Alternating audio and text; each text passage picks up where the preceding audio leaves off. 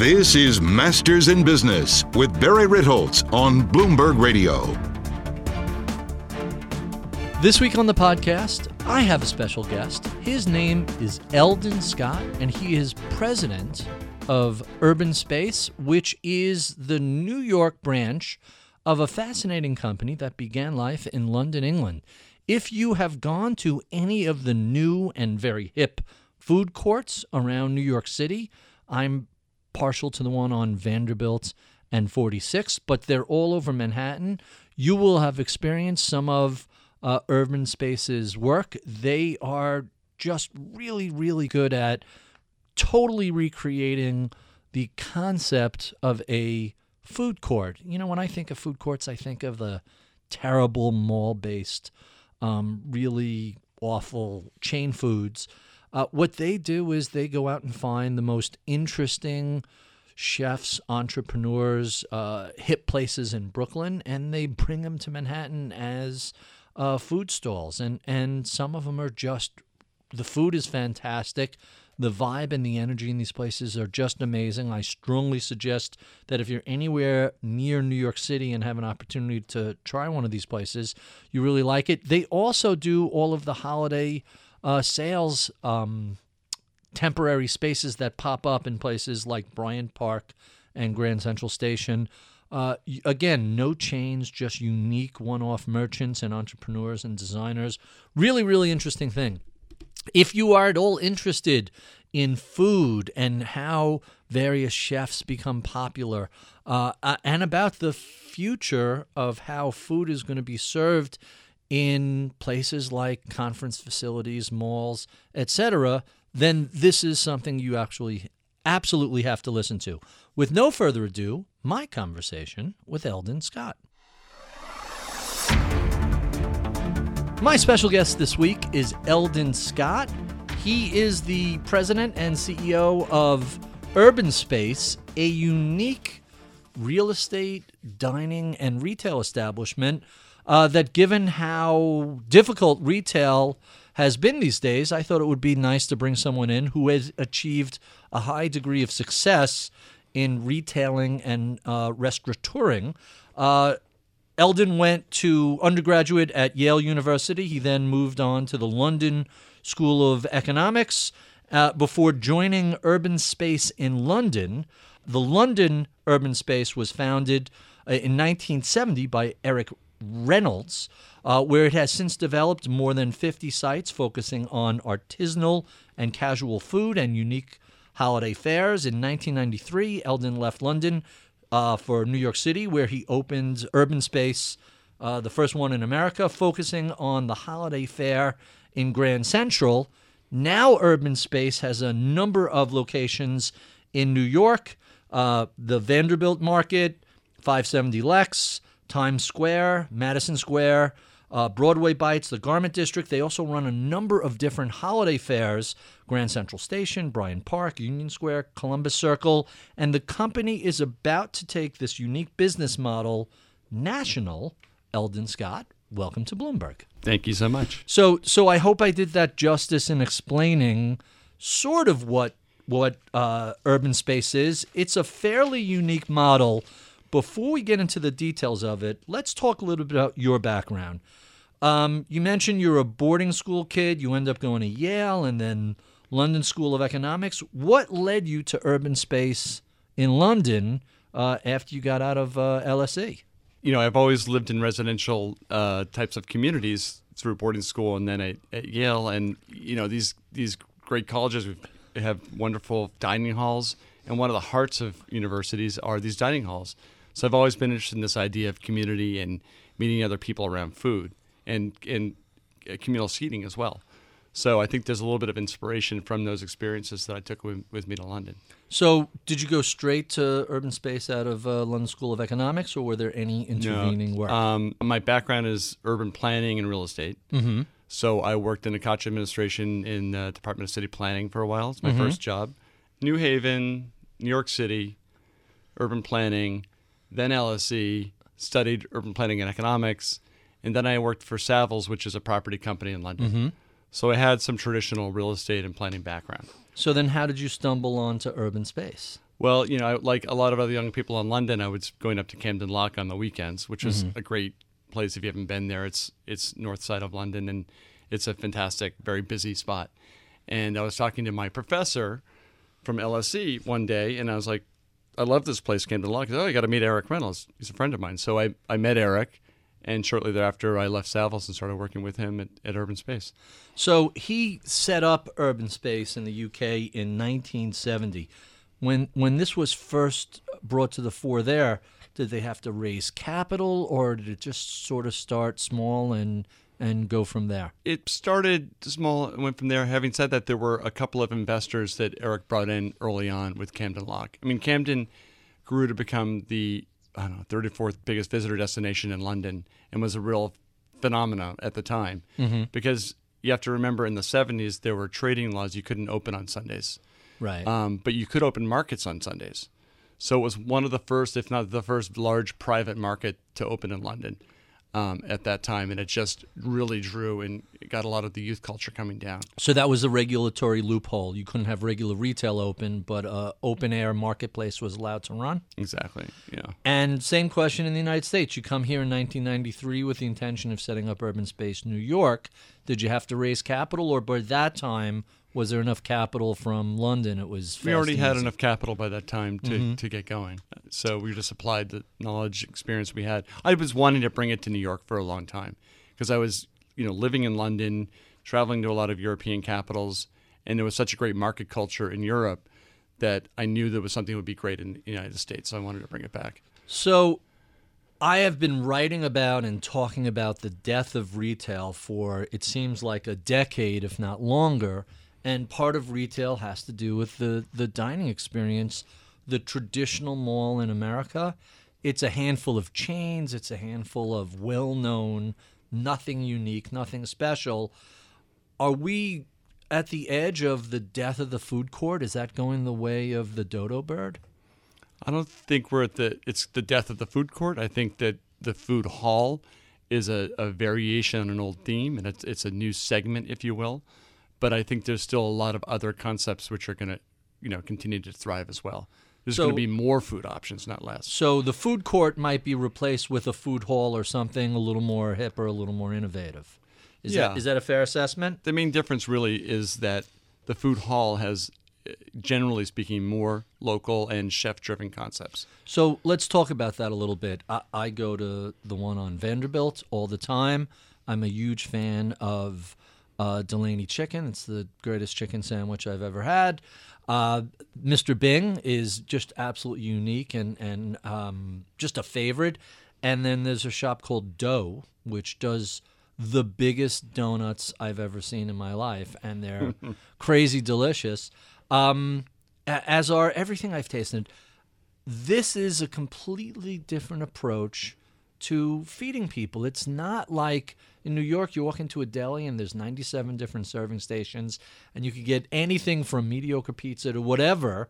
This is the opposite of that. This is very specific artisanal foods. Yeah, it's it's a bottom up um, business model versus a, a top down business model. So instead of a large restaurant company that's got a you know senior management and they're planning out what the menus are going to be, we're really we're truly market operators. So we go to the market and we try to find out what the coolest concepts are and we bring them into one facility. And, you know, markets are 2,000 years old, and people have uh, have had that kind of experience where you can match consumers and vendors in a central place. And the central place is the market operator, and that's what we are. So one analogy we give is it's a little bit like an artificial reef. So if you've ever been snorkeling, you go out, you find a good area, you drop down a bunch of old tires and old cinder blocks, but the real color are the fish that are coming. So it's not the architecture, it's not it's not all the planning per se. It's just bringing together market forces. It's bringing together the best of other businesses and putting them together.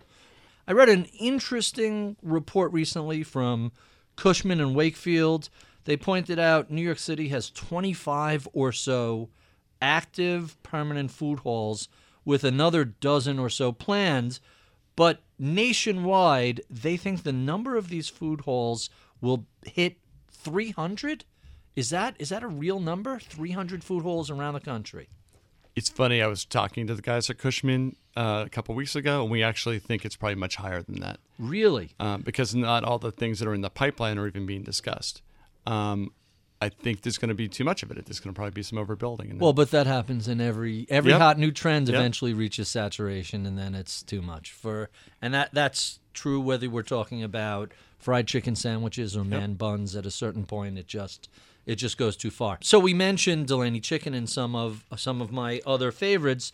I have to ask you, how do you source vendors? Every you just opened up one on Lexington Avenue, 570, where Mr. K's used to be. I know that restaurant for a Yeah. million years, and it's just a completely different set of hip, funky restaurants. How do you guys consistently find such interesting vendors uh, to sell such unique food? we have a we have a little bit of an advantage because we have our own farm league set up. So we have these pop up markets that we've been doing for years Right. all around the city.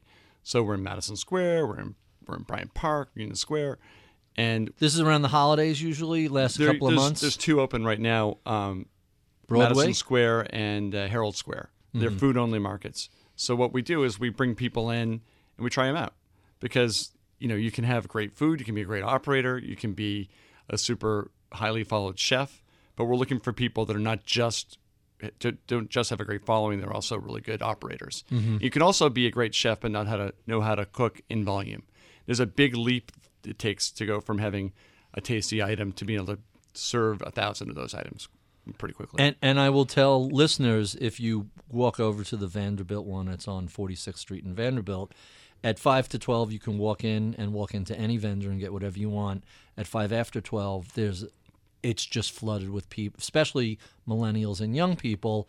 Um, and then after two thirty, again, it it empties out.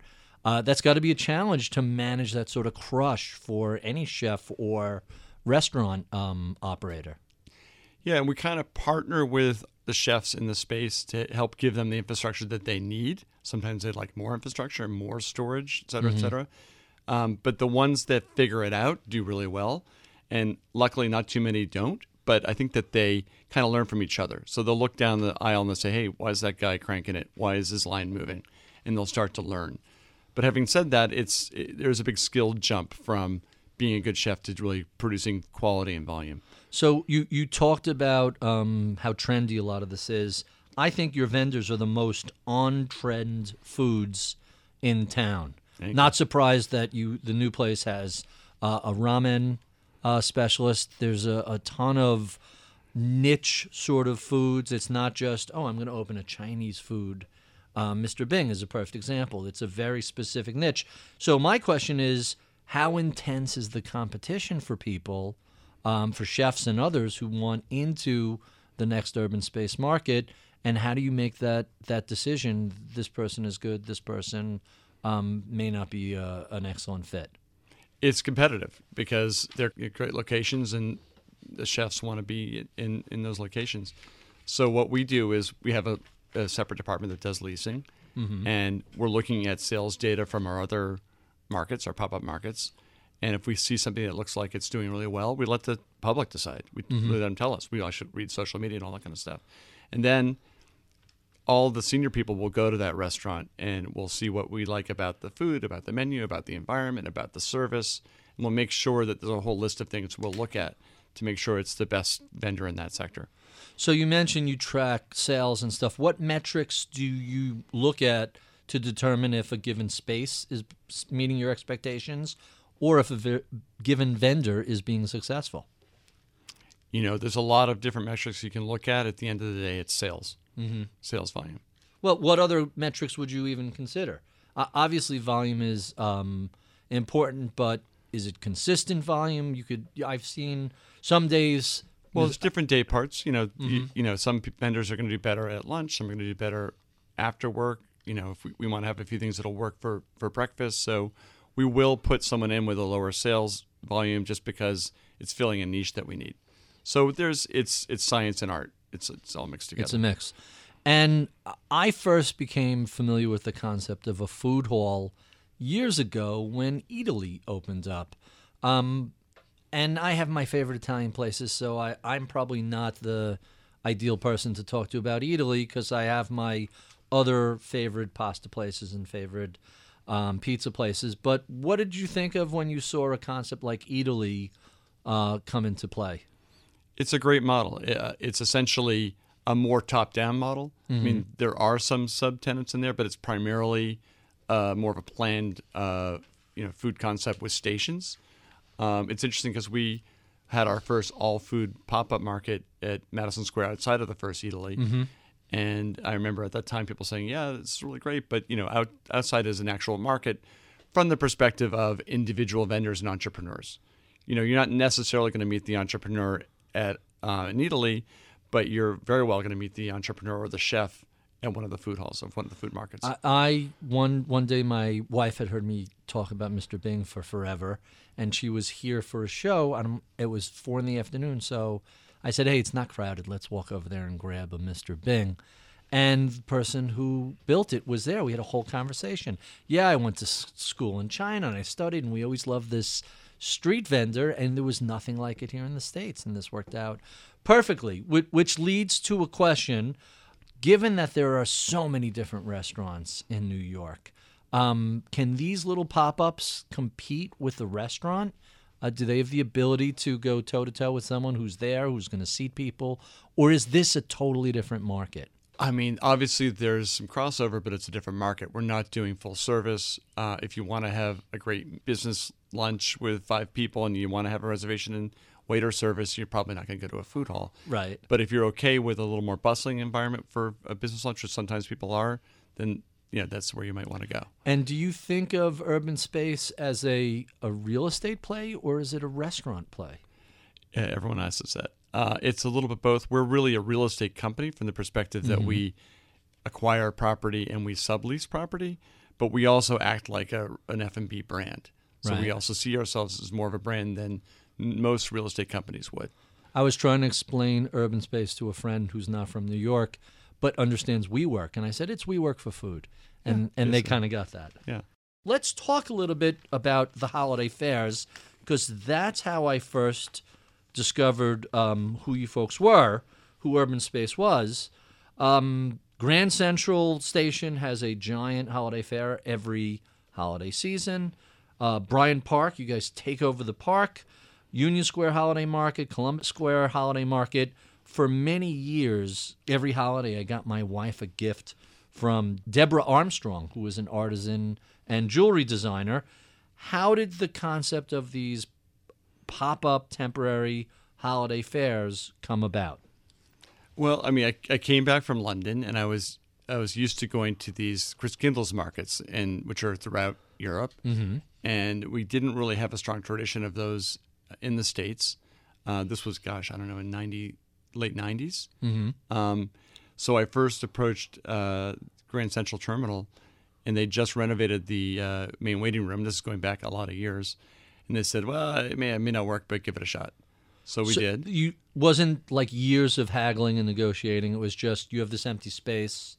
I'd like to use it for a holiday fair. It'll generate revenue for for the station. How does that sound? And that oh okay sure. It was a, a test at first. You know, later on there was a lot more uh, negotiating and haggling. You're aware that that is not the usual way stuff gets done in in New York City. Well, you know, there there weren't a lot of great users of public spaces back in the 90s. You know, there weren't a lot as many good concepts. There's a lot more great concepts. There's a lot more great street food today. Mm-hmm. There wasn't back then. So people were looking for things like this. And Grand Central Station was was that full. The renovation finished not that long ago, less than a ten years ago. The full The full the renovation. the, the main uh, the main part of that. This was just the south waiting room. Is that this was the waiting right? room, and then we moved it shortly thereafter to an outdoor uh, situation at Union Square. Mm-hmm. So, and that was a little bit larger, and So when I lived on Lexington Avenue, we would have a street fair every year, and it was very quickly became boring and repetitive. It was the same junk, tube socks, and just regular commercial stuff. Why have the street fairs failed where your holiday fairs seem to be very successful and thrive every year? it's about the quality of the product and the curation of the product. So a mm-hmm. lot of what we do as the operator is curation mm-hmm. and storytelling, because we're trying to find vendors that are entrepreneurs from New York or sometimes beyond New York mm-hmm. and have a real story and a real craft or something to bring to the consumer. So let's talk about the numbers behind that. I read somewhere about 75% of the vendors are local from either New York or the surrounding areas, and 25% are international. Is that more or less accurate? something like that. I mean, we we've had a, a guy forever who came from uh, comes from Colorado once a year. He makes candles, loads up his van, comes to New York. So New York's known as a place at the holidays where you can sell products. And then you, I also read that you have an unusually high percentage of women and minority vendors. 85%, is that right? That's a huge number. Yeah, I, th- I think that's just reflective of the entrepreneurial community and uh, getting access to you know great real estate so they can sell. So that's it's an outcome of what's out there in the marketplace. And let me give you a, a quote of yours and get a comment because I, I, I love this perspective. Most retail in America is top down, where you have national chains that have buyers who decide what fashions are and distribute down to stores. Our model is the opposite. We're dealing almost exclusively with small independent businesses, not national chains. Is that the difference between a marketplace and a regular sort of uh, retailer? Yeah, I mean that's what we offer over going to a, a national store, uh, and the way our buying gets done. Obviously, we're curating, we're meeting, we're looking at product, but at the end of the day, we're looking at their uh, their sales and their behavior and how the, the consumer uh, likes their product, and that's how we release or change for the next year. So we're really listening to the marketplace. It's a market. What's what's the turnover like? How many people are repeat vendors and, and how many people are fresh faces? We have turnover every year. Sometimes not because of the product. Sometimes people move on. They get they get larger. Um, the Body Shop, which became a major international Huge, chain, sure. um, had a stall at Camden Lock in London in the 1970s. Um, she started with a table selling potions. She actually came from the Midlands, but that was her Wow. first London outlet. So, uh, Saban, which is a pretty big retailer now, started with a with with uh, stalls in some of the markets. So some of them grow out of it. Huh, that's amazing.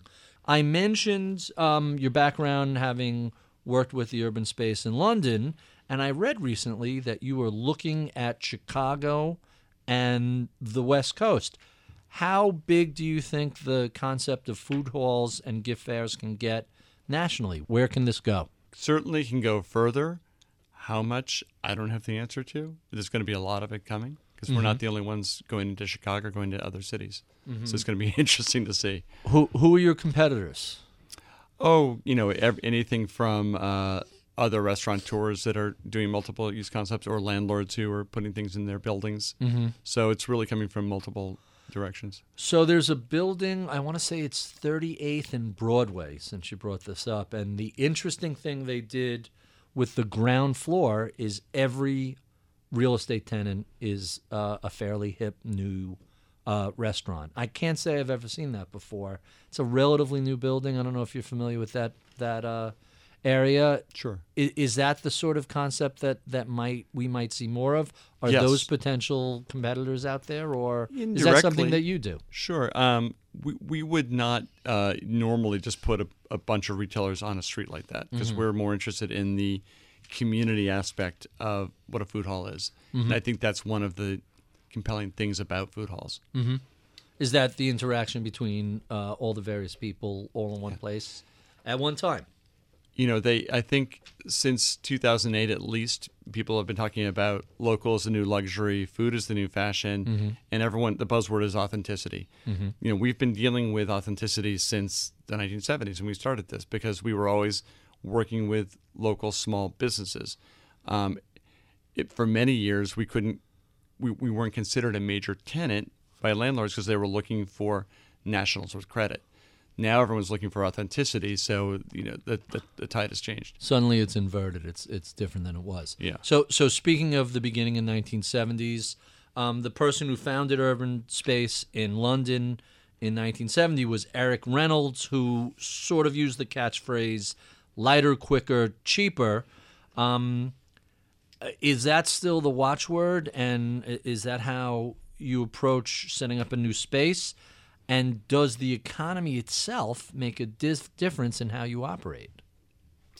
is the economy only makes a difference if consumers are buying our product. So we're not as impacted by interest rates or other fluctuations. We're just, you know, we're interested in our people buying our product. I mean, outside of the Great Recession, when things were horrific, uh, the economy gets better, it gets a little worse.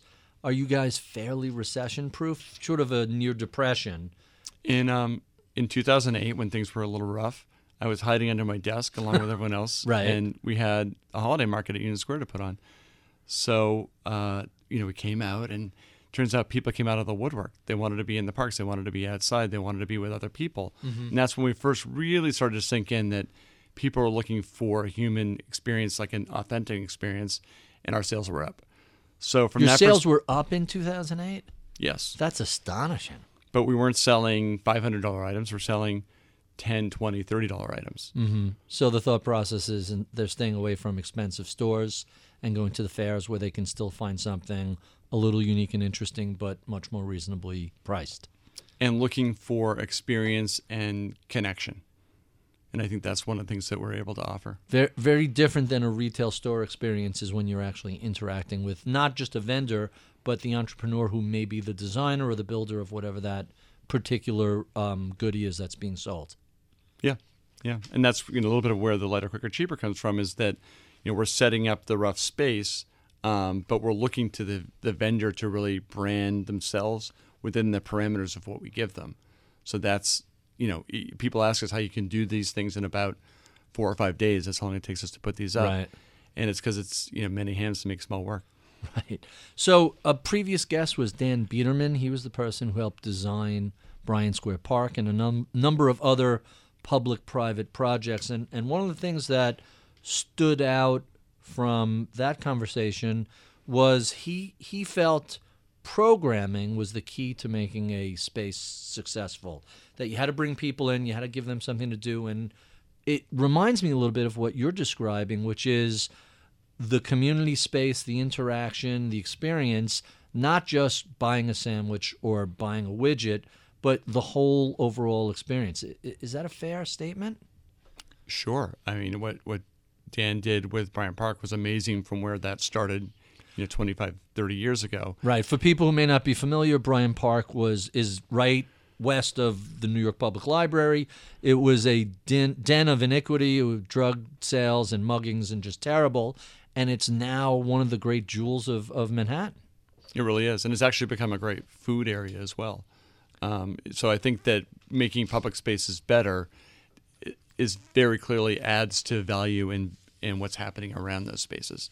So I think programming is, is part of that. So one of the questions I, I wanted to get to before um, had to do with um, in Paris and in London. I've seen the um, the gift fairs as a permanent, not just a pop up um, location. And I read also Tokyo. There are permanent uh, holiday fairs, not temporary holiday fairs.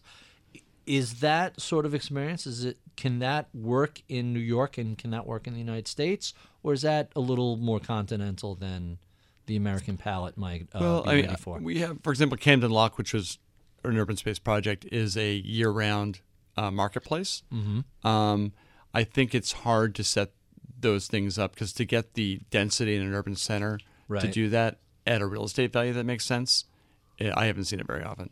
So that's one of the reasons we haven't done it. Do, any plans on trying that in, in the U.S., or is that really best left to the Europeans? I think it's it's not where the trend is right now. Well, where is the trend? What what do you see as the next uh, offshoot? It's all food. For us, it's it's food. It's primarily food. W- why is that? Is food the new entertainment? Is that uh?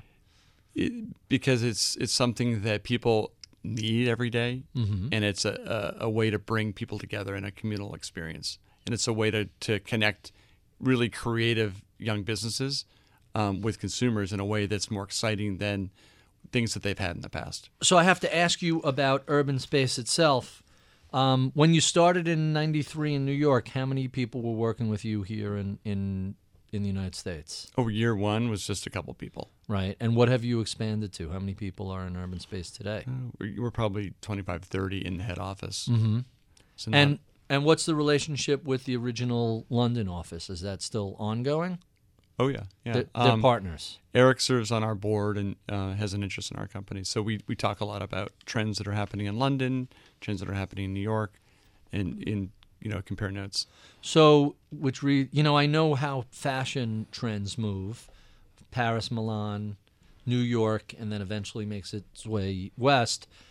What direction are food trends g- going? I, I, I was just in the West Loop of Chicago, and I was struck by how much it reminded me of Brooklyn. Um, Not what I expected to see. And um, and for people who may not be familiar with that part of Chicago, this was rail tracks and was a dive for a long time until I want to say sometime in the mid 90s, maybe it was 1990. Oprah Winfrey set up um, Harpo Studios there, which is her production company, and that started a renaissance there. And now it's just full blown. It reminds me of Hudson Yards um, here in New York. It's just not cranes everywhere, lots and lots of buildings. There's a big Google office there what direction do food trends move? Are, are you seeing this go from It's Europe all- to here, vice versa? It's or all all directions. It's kind of it's kind of crazy. I think that it's something that's bubbling up um, globally. Mm-hmm. You know, I was uh, speaking with um, uh, the head of the World Food Street Street Food Congress just last week, and we think we have a lot of food halls going on here. Well, in in in Asia and in Singapore, it's it's com- much beyond what we have here, and this is something that that is is global. and that's really more of a cultural tradition there. Food stalls and that sort of public communal eating experience seems to be have a much longer history than we have in the United States. It it does, but you you still have, uh, I'd say, more chef driven concepts even within those contexts, kind of growing up uh, out of out of the uh, of those street markets. Really, that that that's quite fascinating. We have been speaking with Eldon Scott of Urban Space. Be sure and check out my daily column. You can find that on BloombergView.com. Follow me on Twitter at Ritholtz. We love your comments, feedback, and suggestions. Write to us at MIBpodcast at Bloomberg.net. I'm Barry Ritholtz. You're listening to Masters in Business on Bloomberg Radio.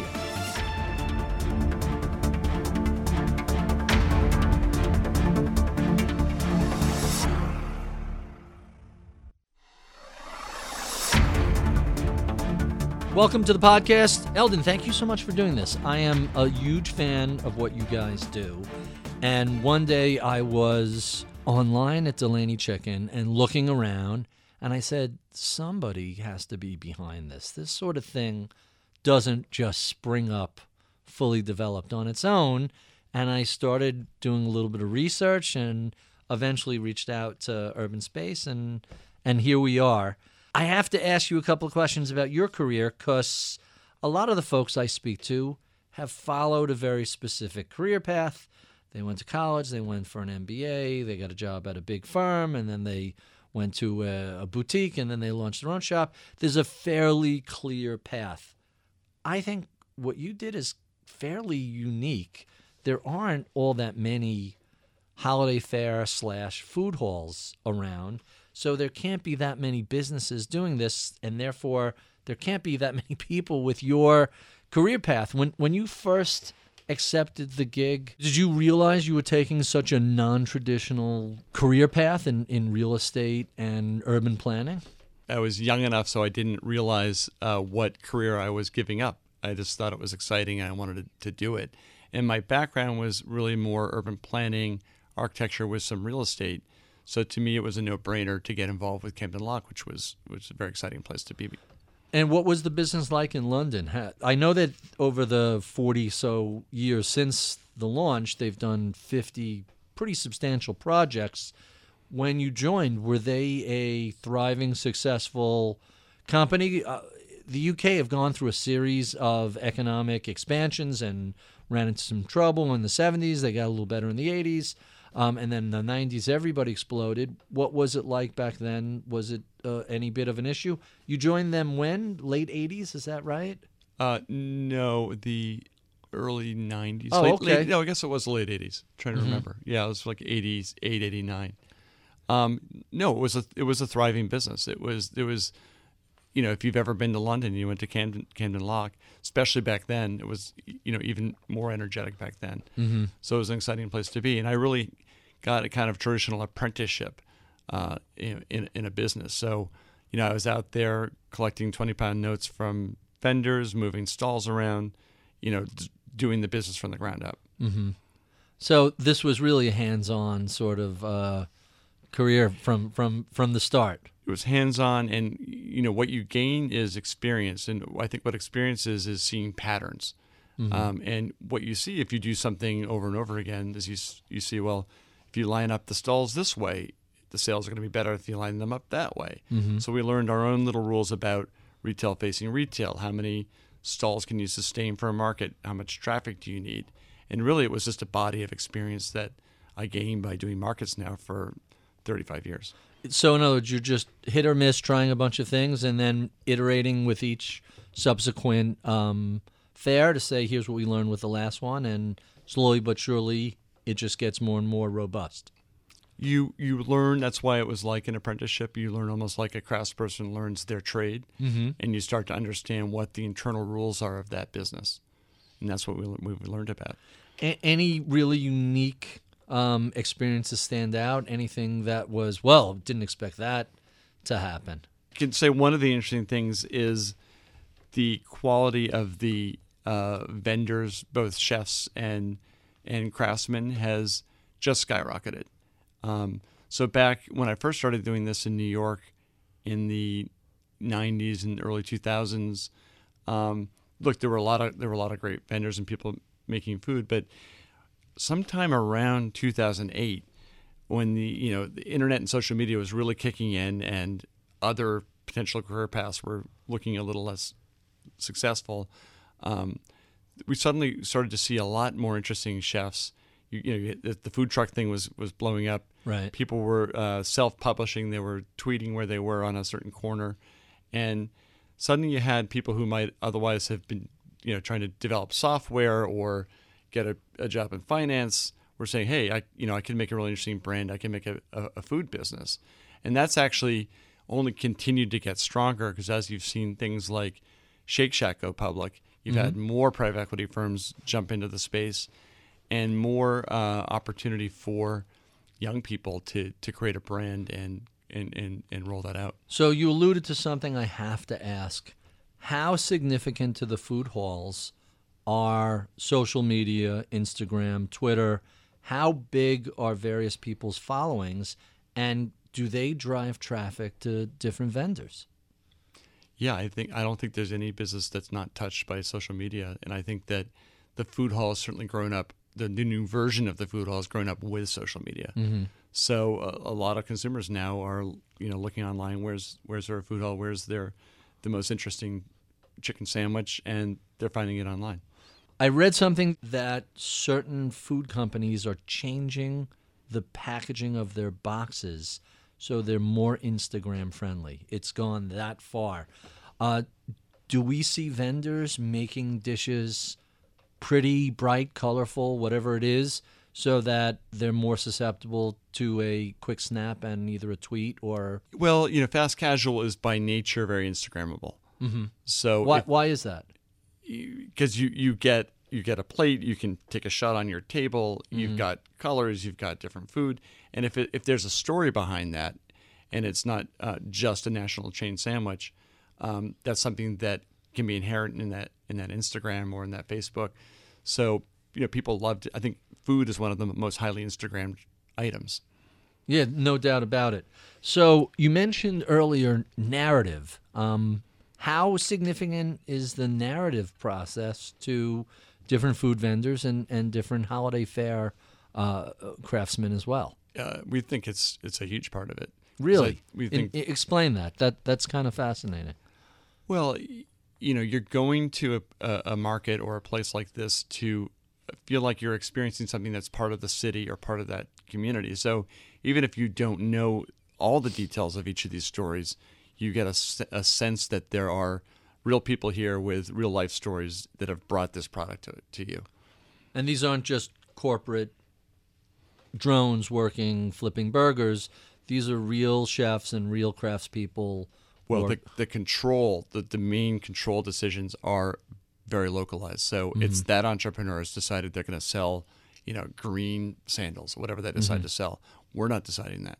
So it really, I think that a consumer senses that they're not being sold something from on high. This is the result of many individuals making many decisions. Quite interesting. I think that, that for us, what we really look for is to create a sense of community, Mm-hmm. um, and we we do that uh, uh, by bringing uh, real live entrepreneurs together and real consumers, and that co- community and authenticity is inherent in bringing those communities together in a great space. Make, makes a lot of sense to me. So let me jump to my favorite questions. These are what I ask all of our guests. Um, tell us the most important thing people don't know about your background. That I'm an urban planner, Is that true? probably Huh. Interesting. Who are some of your early mentors? esoterically uh, Christopher Alexander, who's an interesting uh, architect and planner who wrote a book called A Pattern Language, and he really thought about urban spaces as uh, a series of vignettes or patterns that get put together into a language. And what's interesting about it is that a lot of his thinking was was picked up by software engineers in Silicon Valley in the 70s and 80s.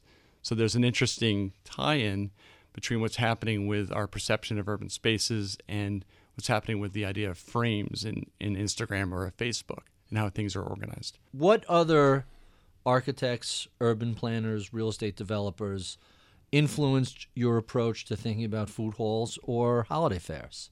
Oh, the Rouse Company, you know, what the festival marketplace, which really came around the time of the bicentennial. I was a kid at the time. Mm-hmm. I grew up in Boston, so I'd take the train and I got a I got a Faneuil Hall. Mm-hmm. I'd read the Boston Globe real estate section. I got excited about the idea of markets and the idea of, of reusing buildings probably at that time. I've noticed that whenever there's a, a form of um, urban renewal, and, and probably the broadest version of this I've seen recently has been in Portland, these buildings that were once used for one specific set of purposes have now been, they were mills, they were mining smelters and things like that.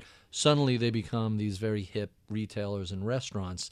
Is, is that what you're referring to when you talk about repurposing? I think there was an earlier phase of market repurposing that started in the 70s. Mm-hmm. That you know, the Rouse Company was a leader in that. You you know, Camden Lock started at that time. I went to a markets conference a couple of years ago at Pike's Place, and actually Pike's Place was renovated and repurposed in this in the mid 70s Seattle, as well is that what we're talking about? in Seattle. And we had um, Eric from London, the guys from Pike's Place. We had other guy from South Africa, and it was interesting talking to people who had been involved at that time redeveloping things. And it was very real estate driven. It was like, oh, we got this great warehouse, let's reuse it. Today, it's different. I think that what's happening today is it's very vendor driven. It's about the mm-hmm. entrepreneur. The space is critical, but it's first and foremost about the creativity and the idea of who the vendor is. And we have many more great vendors than we did back then in the 70s. So, everybody's favorite question tell us about some of your favorite books, be they real estate, food, architecture related, or not. What, what are you reading? What do you like? Um, I I read I read a lot of history. Mm-hmm. You know, I'm fascinated with the history of cities. I read a lot about about London, about New York, about other about other great cities and how they developed and the economies of these cities, and how the economy is interwoven with um, how these places have been set up. Give us a few book titles. Oh, I love the you know the biography of the Wright brothers that McCullough, McCullough, did. Yep. And you know, if you read the first chapter of that, you know the Wright brothers uh, were bicycle repair people, but they were working in a vibrant city in the 19th century where you had, you know, a lot of entrepreneurs and a lot of access to parts and pieces and ideas, and a lot of idea of there was no limitation to what they could do, and the individual entrepreneur or inventor could really put things together and make something new happen. And I think what's really exciting to me working in the sector is that I see that energy. I see it in Brooklyn. Now I see it in Boston and Chicago. There's a lot of young entrepreneurs who feel empowered by the internet and by the technology to go out and create something. Quite quite interesting. So so since you started working in this space, what has changed? How is it different today than it was in the early '90s? What's different today is technology has changed everything. Therefore, the consumer preference or what consumers are looking for has shifted quite a bit. So there's much more interest, which I didn't anticipate would happen, in markets and in entrepreneurs. So that's exciting. Uh, I would. I well, that leads me to my next question. Um, what is it that you're most excited about right now beyond uh, technology, which is changing everything? What really drives me and I and a lot of our company is creating uh, great places that uh, are social places. So we're not hopefully always going to be stuck in our car or our home, you know, looking at our computers. That we can create great places where you can be out and leading a civic life, if you will, meeting mm-hmm. other people, brushing shoulders, meeting entrepreneurs. And I think that's a big part of our mission. Tell us about a time you failed and what you learned from the experience. Oh, I've had plenty of bad markets, and I think markets that have failed. And I think that that's something that currently a lot of operators jumping in don't have the experience of knowing that these markets just don't work everywhere. Mm-hmm. And you know they go bad, they go bad fast because you don't have a national tenant who's signed a ten-year lease. You've got a local guy, and they're, they're leaving. The second they're not making money, they're walking out the door. Mm-hmm. So this does not work everywhere, and I think a good fifty percent of what's being planned right now won't last in the long run. Really? So so there is no long ramp up if this these don't come out of the gate working. They have a what is it, a 90-day window before No. people say, You know, it takes it takes a good year Mhm. because everyone's got great intentions and they're working hard. But you know, a lot of we, we we've worked with um, a group that that that works with small businesses and they've done surveys. A lot of these small businesses don't even know if they're profitable. They don't have the books, the bookkeeping, uh-huh. or they're not on top enough of what's going on. So it may take them a year to realize that this isn't working for them. Really, that's amazing. I would think if they're not profitable, they're writing a check to cover it. You would think they would be aware where, unless they have capital with another. Uh, they're living um, day to day, and they're as long as they're, they're able to pay a bill, they're hoping They're for the, okay. the sales will increase. So, so a new market opens up, and it's more or less got a year to catch on, or else. So, what happens? Vendors start to leave. When do you make the decision? Hey, this isn't working. We're going to pull the plug. when the vendors leave. So it becomes an easy It's an choice easy at that point, Yeah. right? And how often does that happen? What What's your success rate like? You know, early on, I'd say two thirds were Two successful. thirds were six. Okay, Now we're but even still, a third failing is a pretty. Uh, that's a pretty big number. yeah, and now much less because now we're much more cautious. You're more cautious, or are you just more experienced in knowing what works and what doesn't, or some combination? experienced and cautious. Mm-hmm. We you know we get inquiries almost daily, and we say no no ninety percent of the time. From the space, or from the vendors, or who's who's making the inquiries? um, landlords, Hey, we'd love to set up an urban space here. yeah, And so I look at a place like Vanderbilt. That's got to be a fairly long term lease, I assume, Mhm. right? This isn't a pop up, this is there for a while. Um, you have lots of other spaces that people approach you about like that. yeah. I mean, look, there's a retail is soft. There's a lot of people looking for for tenants. Um, we're Ton, demonst- ton of empty storefronts, even even Manhattan, which is robust and thriving. Lots of lots of empty spaces. Yeah, and there's going to be a little bit of price adjustment. You know, rents will adjust a little bit. There'll Down. be other downward. I, you know, I think that uh, I talked to a lot of people. I think there'll be other tenants backfilling those spaces. But clearly, it's a it's a great market to be in if you have a a concept that's making money right now. Right. And um, so, how many more urban space type food halls can Manhattan support? Are you going to open? We're opening, definitely opening more in Manhattan. Mm-hmm. You know, we think our trade area is fairly fairly tight. Are, are, so you're I'm going to guess you're sticking to Midtown and downtown by the financial district and maybe Hudson Yards. Is that a Yeah, we're looking at those places. Yeah. yeah. and others? I would assume. Yeah. So is it driven more by the office worker or is it driven by? Uh, I look at the Upper East Side or the Upper West Side. Uh, you have a lot of residences and not as many offices. Uh, can can an urban space work in an area like that, or do you need the crush of that lunchtime rush? there's a, a lot of different customer bases. So it could it can be residential, it can be tourism, it can be office. Obviously, there's different patterns to each one of those. Sure. So tell us what you do outside of the office for fun when you're not thinking about architecture and urban planning. What do you do to relax or kick back? I do a lot of ski trips with my kids, Mm-hmm. and uh, we we do a lot of stuff together as a family. So we're skiing, we're playing tennis, we're hiking. I'm doing uh, Tuckerman's Ravine uh, next month, Where, where's Tucker? Mount Washington. Oh, so that's a uh, that's a serious. Well, Um, for the East Coast, What advice would you give to a recent college graduate or a millennial who was considering working in retail architecture or urban planning or any of the sort of work that you do, uh, and they were looking for uh, a little guidance? What would you tell them? definitely just jump in. You know, Mhm. y- get a job, get some experience, um, and start start doing it. I I think that you need the experience. I think if you tried to start, for example, a food brand too early without knowing all the ins and outs, it it could be difficult. On the other hand, if your capital outlay isn't that high, uh, you'll gain experience by doing it, even if the first one doesn't work. Huh. And our final question What do you know about urban planning, restaurateuring, holiday fairs, food halls today that you wish you knew 20 plus years ago when you were first getting started?